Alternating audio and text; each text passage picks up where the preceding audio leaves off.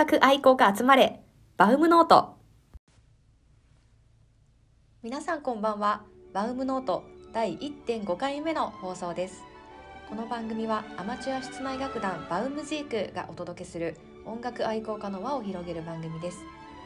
今回は前回出演してくださった前田奈緒さんのお話の続きになります。実は収録で奈緒さんとのお話がとても盛り上がってしまって放送時間に収まりきらなかったんです。なのでお話の途中からになってしまうんですけれども是非お聞きください。内容としてはバイオリンの奏法などの技術的なお話や練習のコツなど結構専門的なお話がお聞きに来ましたのでアマチュアの演奏家の方々ご注目です。ではお聴きください。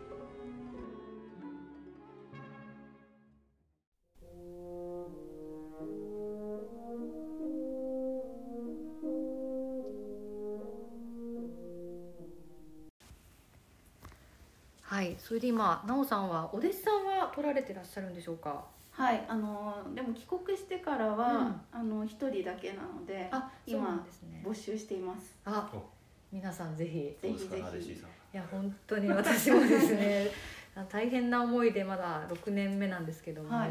まあ大人になってから始めるってだけでもうん。大変、まあ、その理由はあのバイオリンはやっぱりあの普段人間がしないポーズで楽器を弾くのでね筋肉がやっぱ固まってしまってるので大人から始めるのが大変ってことらしいんですうよ。ん。でも最初の頃は顎は痛いわ腕はつるわ 指はつるわな奈緒さんちっちゃい頃から始めてるからその経験ないと思うんですけど、うんはい。だからちっちゃい頃から始めた方がいいんですってそうなんバイオリンってね。柔らかいうちに始めないとこのポーズできない、うん。体が柔らかいうちそうなんです。そうそうですね。骨も含めて。不自然な姿勢ですもんね。日常でねこれ左腕をね。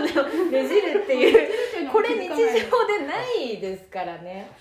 そうなんですよ。この動きはないですね。ないですよ。そうですよね。もうポジションっていうのも本当に私にとっては地獄のようで。そう非対称の動きするし聞いてる人にはどういう格好してるのかわかんないですけどね。結構あだからバイオリンの人の指見てるの好きな人多いと思うんですよ。は私もそうだったんですけどどうやったらあんな風に動くんだうん確かに。ピアノピアニストもそうなんですけど。いやピアノはでもさ、うん。あの椅子座ってうん。鍵盤押せば音鳴るから、まあそうなんですけど、バイオリンってあのねこうこう何何小指とか使ったトリルとか。無理なね姿勢でね。無理な姿勢ですよね。いつも思いますそう思いますうんまあそれ自然な姿勢ではないですけど。そうなんですよね。うん、その中でまあ自分のスタイルを見つけていくというか、うん。うん、その中でこう一番ニュートラルというか、うん。力が入らない姿勢を常に考えながら、あの力を入れて弾くんじゃなくて、うん。そうやって腕の重さとか、うん。指の重さをかけて弾くっていうことを、うん。まあ、常に意識して、まあ、そうすると本番でもあのリラックスするというか、うん。うんそういうことがあるので体のどの部分に意識を持っていくみたいなことは考えて練習してますね。あそれで言うとちょっとお聞きしたいんですけど、はい。そのフィジカルなうんその意識っていうんですかね、はい。でどれぐらいされます？こあの練習の時。練習の時。そのやっぱさっき意思の話と、うんうんうんその音楽的なことを考えるのとう、ん。フィジカルなことを考えるのってこうなんて言うんでしょう。ん。うまあ同時にやると思うんですけどどのぐらいあでも練習の時はやっぱりなんか同時に考えるってやっぱりちょっと難しいことがあるので、うん。今は今日はこれを考えてやるみたいにちょっと分けてああの課題っていうかあの今は肩甲骨のその使い方を意識するとかそっちに意識を持ってこの機会は弾いてみるとかうんうん。そういうパッセージを練習してみるとかうん。そういうのはあのまあ一部分に意識を持っていくってすごいなんかあの集中する上でも大事だと思うんで、そういうふうになんかいろいろバラバラなことを1回にやるんじゃなくて、うん。この1回のその今日の練習のここは今からこれを集中してやるとかって考えるとすごく効果的な練習ができるとあー思いできてないんですできてないんでしょいやそうねいやそうなんですよ。あの時間ないなとりあえずって言って音出しちゃうんですよね、まあでもね人によると思うんですけど私はそれをやるタイプですてかとりあえず通したくなっちゃうんですよ。時間ない時はそうそうですよ、まあアマチュアあるあるかもしれませんいやそうかもしちょれないっともう違う方いらっしゃるかもしれないんでもうぜひぜひご意見ください心いただきたいですねろんな練習方法があると思うんですけど、私も良くないと思いつつもうまだバイオリン始めて6年なんですけどはいそのさら通してさらっちゃう癖があるんですけど、やっぱり先生に「この1小節だけを今日一日やろう」でいいからあそう。やっぱ言われるんですよ。分割するって今おっしゃいましたけど、そういうところ大事ですよね。そうですようねん。なかなかストレス溜まる練習だと思うんですけど。そうなんですよ、うん。楽しくないですけど。楽しくないですよね。そう。楽しくないことの積み重ねの先にね楽しいとことがあるわけなんでね。登山みたいなもんだそうそうそう。苦しい思いしてね。はい。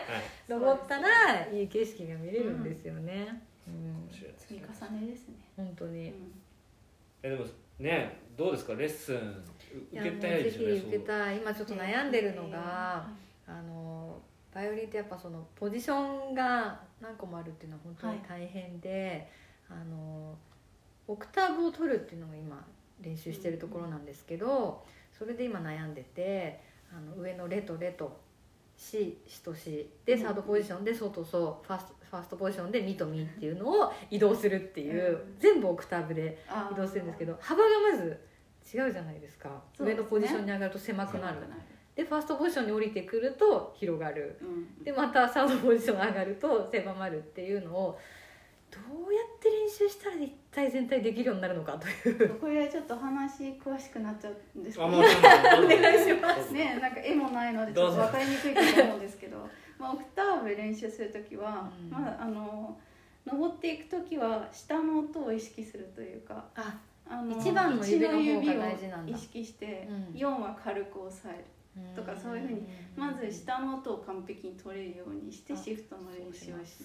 うんうん。うん、それでその後から、うん。あのちょっと上の音だけ下も押さえつつうん。上の音だけ鳴らしてみるというのをやってうん。シフトの練習をして、まあ、下っていく時は逆なんですよね。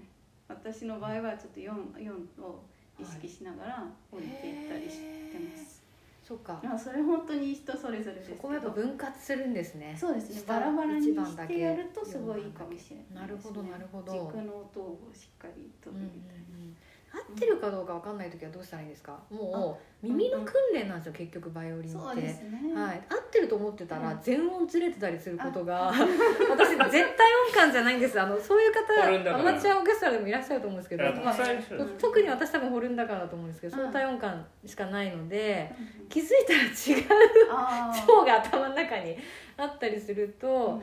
間違ってたってなってでそのたんびに442に合わせてある電子ピアノを弾いたりするんですけどあ素晴らしい。それだ大丈夫ですかね、その大丈夫だと思います。それとあとうん開放弦と一緒に弾いてみで弾けるところはですね。うん。そうやって開放弦と一緒に弾いてみるっていうのもいいかもしれないですなるほど、うん。確かによく開放弦の音一回ファッラって出してから弾かれるかとそうです思いますよね。ね。重音で弾けるとこちょっとそれで合わせてみるとか。なるほどですね、うん。そうすれば絶対音感じゃなくてもそうですね。できますかね、うんキーボードとかあればそれで合わせてもいいと思いますし。うんありがたい。あ今じゃあ結構なでしさんあれなんですね。うん。あの頑張って練習してるんですね。頑張ってはいますよ。月2回今ねレッスン行かせてもらって、まあ、あの目標はオーケストラでバイオリンを弾くっていうのを今目標にやってますあと4年後ぐらいには頑張れたらなとは思ってるんでまた教えてください。いつでもお手伝いします。あありありががとうご。ざいます。ちょっとお弟子さん大募集中あということで。大募集してます。あの前田先生にね習いたいという方もしいらっしゃいましたらダイレクトメールいただければと思います。はいツイッターの方でお待ちしておりますのでお願いします。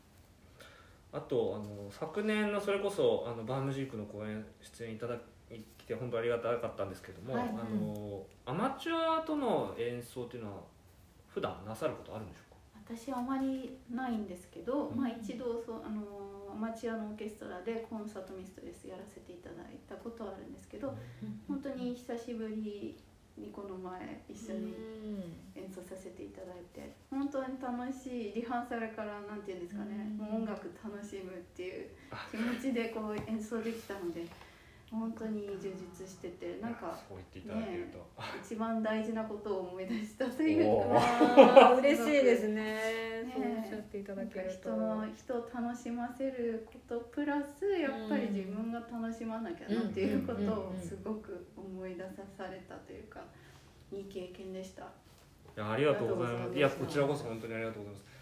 あのやはりプロの方と一緒に演奏させていただくとやっぱこう自分たちがの足りてない部分とかいろいろ感じるところあの、学ばせていただくところって多くあるんですけども、この間も例えばあの一緒に演奏させていただいて、まあ、こういうところをもうちょっとこうしたらいいんじゃ良くなるんじゃないかなってなんかワンポイントアドバイスがあればもし。ああであの練習の時練習の時に。練習の時。そうですねワンポイントですか？ワンポイントワンツーポイントでもこう4ポイントでも。いやいやいやそうですね。いやうんなんかでもこの前もすごい皆さんこうあの意見をおっしおっしゃったりしててうんすごいその関係性いいなと思ったんですけど、うん。うん、まあみんな全員の意見をこう聞くっていうのもすごいいいことだなと思ったんですけど、まあ、あとはそうですね。練習効率よくする方法ですかね。うん。なんかいやいやいいんじゃないですか。あ良いですか？十分でしたかあじゃあねむしろあれですかね。なんかいいいいとこ思います。う意見言わないでだんまりでこうとりあえずやるとかよりは、ではなくて皆さんこうなんかうん。うん。うん。思ったことをおっしゃったりしてたんでうん。すごいいいなと思いながら見てました特にねあのコントラバスとかってあんまり室内楽の曲がないから、はい。すごく楽しかったみたいで、あ本当ですか？よそう。かったです。もうあのコントラバスで室内楽できて超嬉しいですって、ねまたマスやりたいと言ってました、ぜひ。あ次はぜひ。ぜひ。そうですね。期待したいと思います。はい。はい、次回はなおさんのマスが聞けるのでしょうか？とても楽しみですね。ちょっとマスをかけてみました。私もですね、バイオリンの練習で困っていることを聞くことができたので、とても勉強になりました。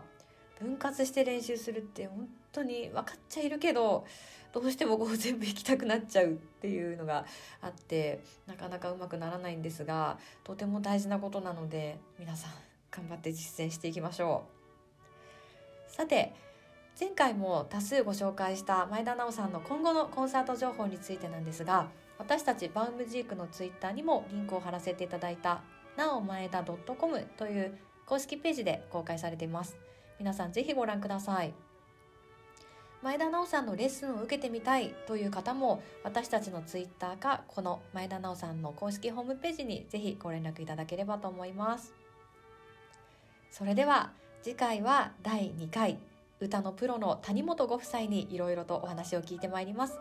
ぜひお楽しみに。その時またお耳にかかりましょう。